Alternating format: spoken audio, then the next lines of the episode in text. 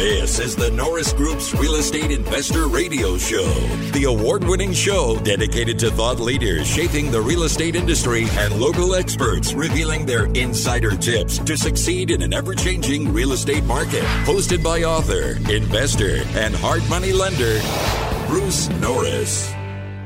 On November 5th, 2021, the Norris Group proudly presented our 14th annual I Survived Real Estate charity event. Industry experts joined Bruce and Aaron Norris to discuss evolving industry trends, real estate bubbles, inflation, and opportunities emerging for real estate professionals. All proceeds from the event benefit Make a Wish and St. Jude Children's Research Hospital. We want to thank our platinum partners, San Diego Creative Investors Association, Wilson Investment Properties, U Direct IRA Services. See isurvivedrealestate.com for event details, information on all our generous sponsors, watch the video uninterrupted, and to connect with our speakers. All right, Cornelius, you're up. Cornelius currently serves as the Director of Legislative Affairs for the North State Building Industry Association, where he advocates for home building industry across Sacramento, uh, Northern California region. He's an adjunct professor at UC Price School of Public Policy, and he previously served as the Senior Director for Governmental Relations at uh, uh, the Bay Area Council, a public policy organization representing the largest employers in San Francisco Bay Area. And rumor has it you had a hand in helping write SB 1069, best known for California California accessory dwelling units. So thank you, Cornelius, for being being here. so much, Aaron. Thank you, Bruce. Thank you for the entire Norris group for having me for this lively discussion. Our so pleasure. You got set up sort of nice. Let's just jump into what are the the top issues that builders are facing right now? Supply chain, supply chain, supply chain.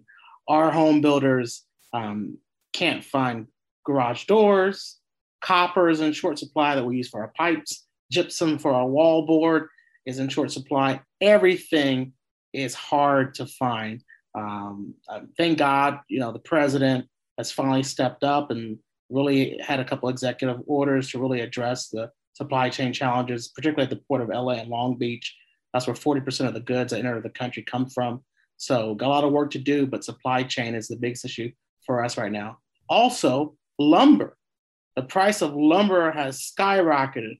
I mean, you thought of your your junior high shop class, you, you played with scrap wood, but that's valuable today. Um, lumber has went up on average nationally 25%.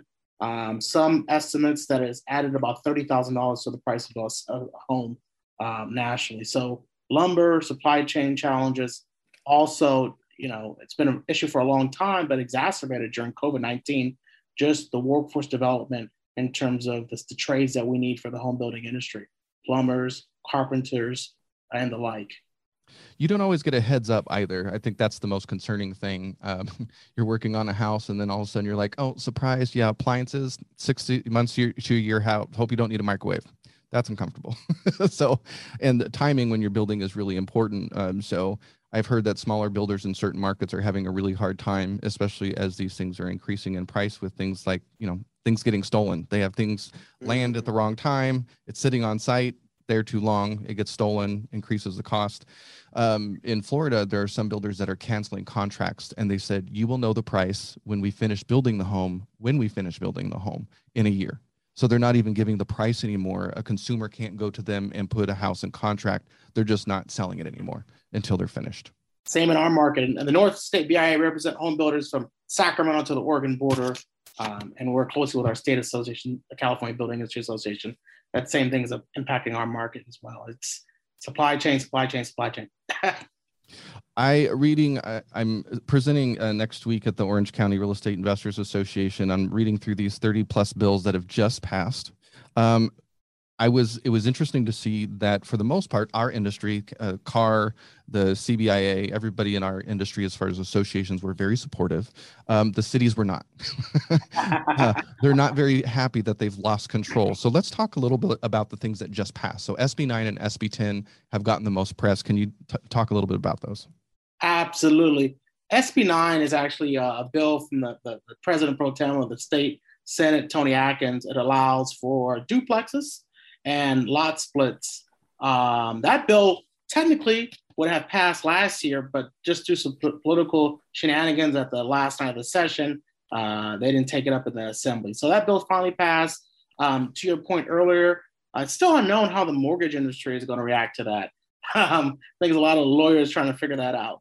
Um, SB 10, that bill's actually been around for a long time. That's kind of the third iteration of that bill. Um, that bill just allows for more upzoning next to transit and job rich areas by Senator Scott Wiener of San Francisco.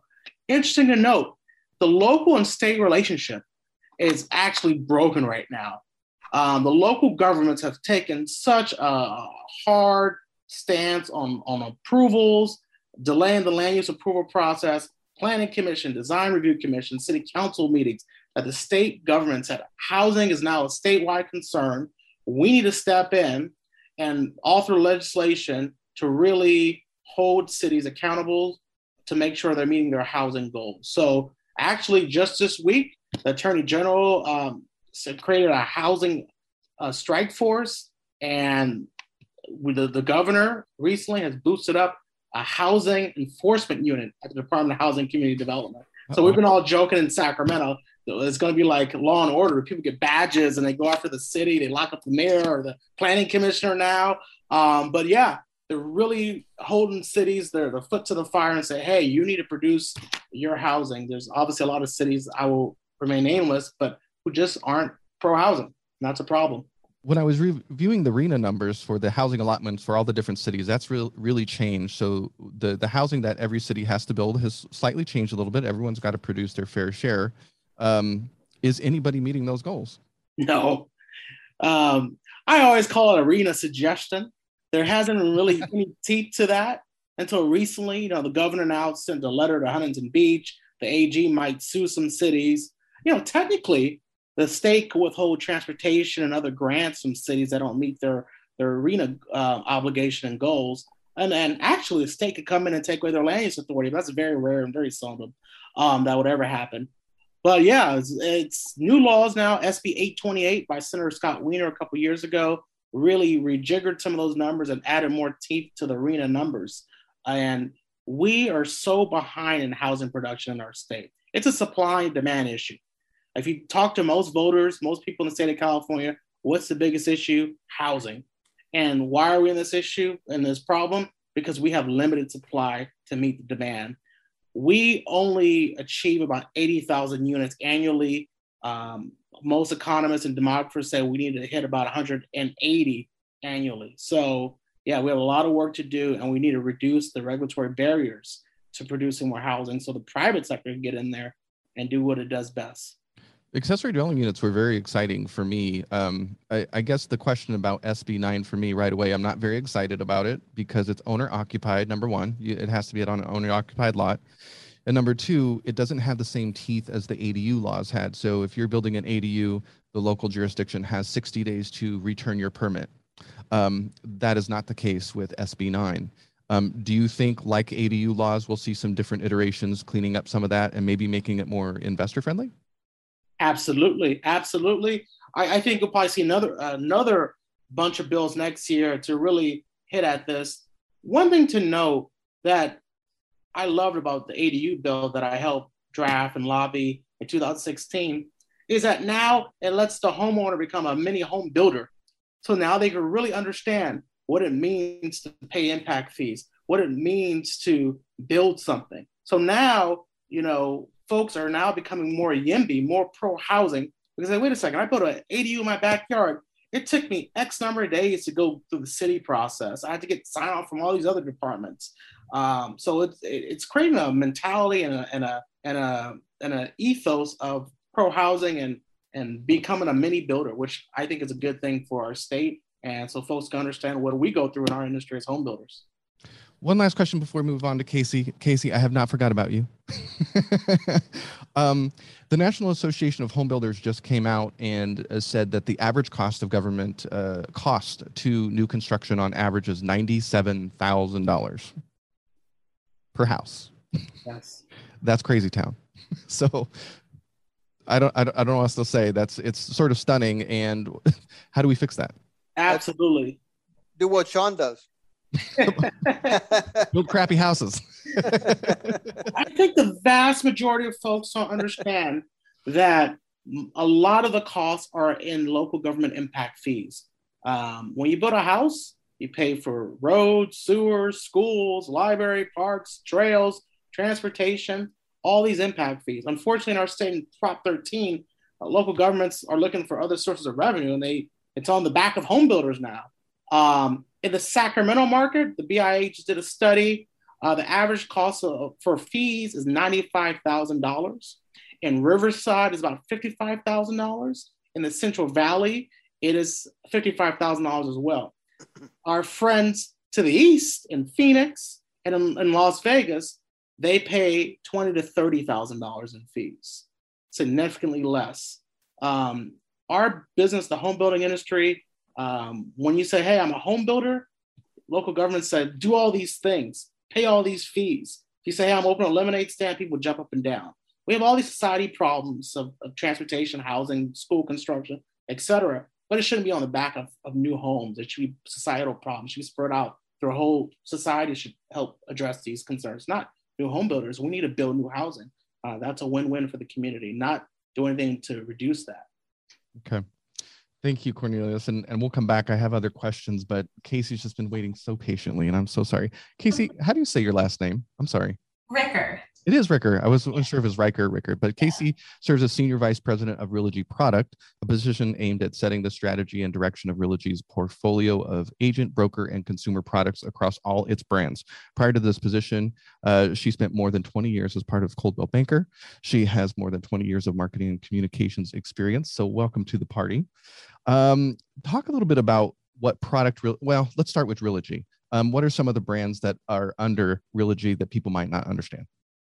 We have a total of six brands. We have Coldwell Banker, we have Sotheby's, Better Homes and Gardens, ERA, um, oh my goodness, Century 21, and Corcoran for a second. Don't worry, I, I remember all my friends. Yes, all, all six of those.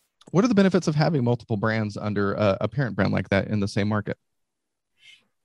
For us, it's been really important because we're really starting to use the impact of uh, what we call one realogy. So we're actually able to get some economies of scale by actually leveraging some of the talent. Like my organization previously was within just Coldwell Banker, um, and we've actually been able to merge our groups and now be able to support all of the brands um, on, a, on, a, larger scale. So it's it's really been helpful. Um, where we what we what we like to say is really have brand where it matters most in the brands, but then where we have opportunities to really create innovation, like within our organization, we can actually do that and put more resources to move faster.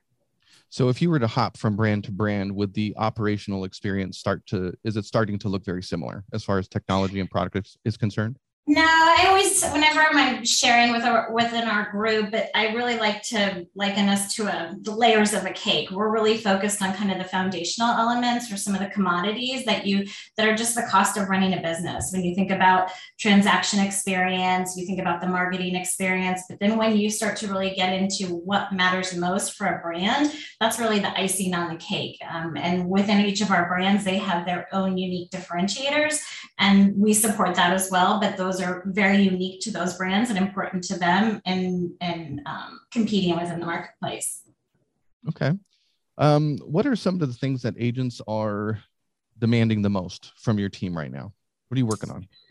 Oh goodness! Uh, so we've actually just introduced our full strategy. So I I joined this part of the organization within the last six months, and we've been building out our one year, three year, and five year product strategy, and talked with a lot of agents, a lot of brokers, and in that time, really the, the key areas that they're looking for is improving the full journey of the real estate experience. Um, what we've found, I think when you and I spoke, and I was sharing with you, what we found is that the real estate industry has really historically focused on moments in time. They, they see a problem, they go after it, they try to solve that problem.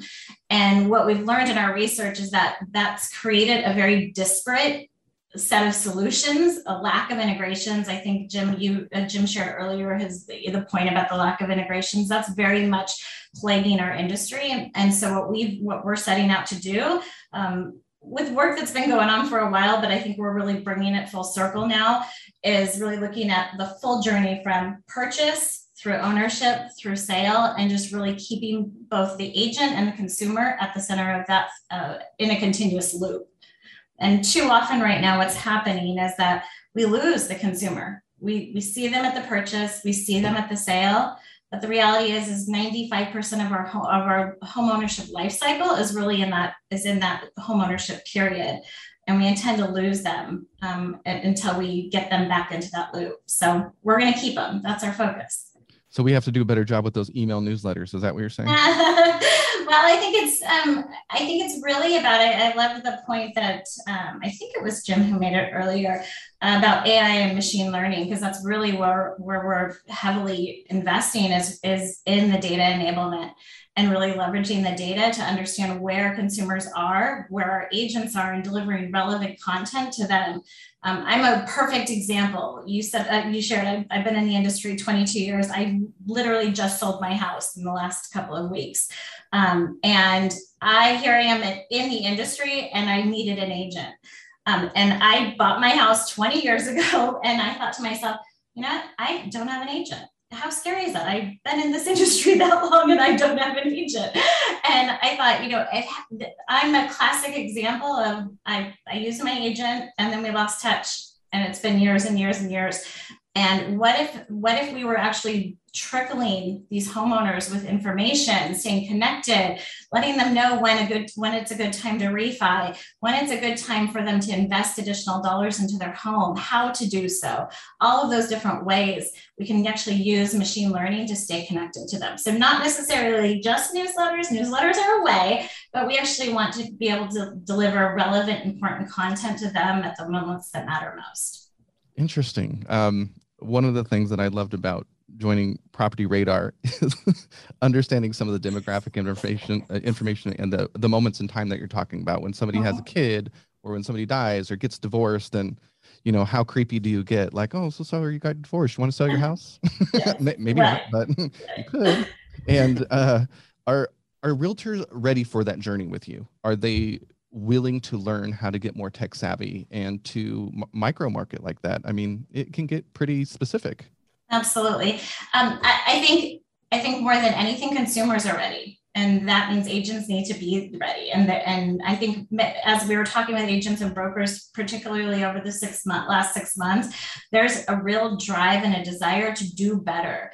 Um, someone mentioned earlier that um, you know innovation is really designed to save money but I, I think i would argue that it was it's also really to improve service and that's really what we're trying to do is is yeah of course there's an opportunity to leverage innovation to improve to to save money but it's also for us to actually improve service to our customers um, and that that for us that's agents that's brokers but it's also consumers Zillow's made all the headlines this week. I knew this one was coming. you knew it was coming because you guys have your own product, RealSure. We tell uh, tell the audience what RealSure is in case they haven't run across it.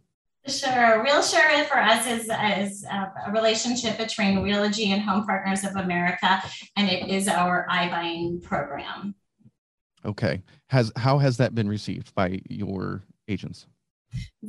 um, huge in a huge way. In fact, I'm not sure how close you are to the Realogy, but Ryan Schneider announced our Q3 earnings last week, was sharing with uh, investors, and um, certainly announced the the details that we would continue to invest in RealSure in, in a rather large way. In fact, he's accelerating our our um, our focus in real on RealSure through the end of this year um, as a way for us to really differentiate ourselves. So interesting news from obviously Zillow this week. Um, really clear that that doesn't change our strategy. Um, we're going to continue to go after this market. Sean set up a really cool interview for the podcast that we do for Property Radar um, in July. We interviewed the former CEO of Zillow, who of course launched their iBuyer program, and he mm-hmm. thought that was so much fun that he decided to bring OfferPad public a couple weeks after we did that interview with him in July. So I, uh, my mind is still blown. I'm I'm not understanding exactly what's going on. I think there's a place for iBuying. I'm there's just some things I'm just not understanding about the what's going on but anyway so your your agents like having this tool as as as part of their toolbox and consumers are liking it? Are they leaning more towards this current market going for a standard listing? Do you have any data on that? I, I don't have the data offhand, mean, uh, but I, what I will say is, is we're seeing growth in this area. I think I shared with the story with you with um, with Simon Chen, who's who's been on the show before. I think he's actually been um, part of this panel, uh, and he actually was selling his home and went through the process of looking at it from an iBuyer perspective, and then also uh, traditionally selling. Um, and um, and it was interesting because he got so many different offers, but he said all of them were running about fifteen percent under market and what he ultimately got. And they were all very competitive in that place. And so for him, it wasn't a place where RealSure was. Uh, it wasn't a market that we were yet in RealSure. But um, he's, he shared that it's in the markets that he's been in, it, has been a struggle um, for, from the from that perspective. At the same time, we're seeing a lot of growth. Um, there's there's certain key markets where we see RealSure growing.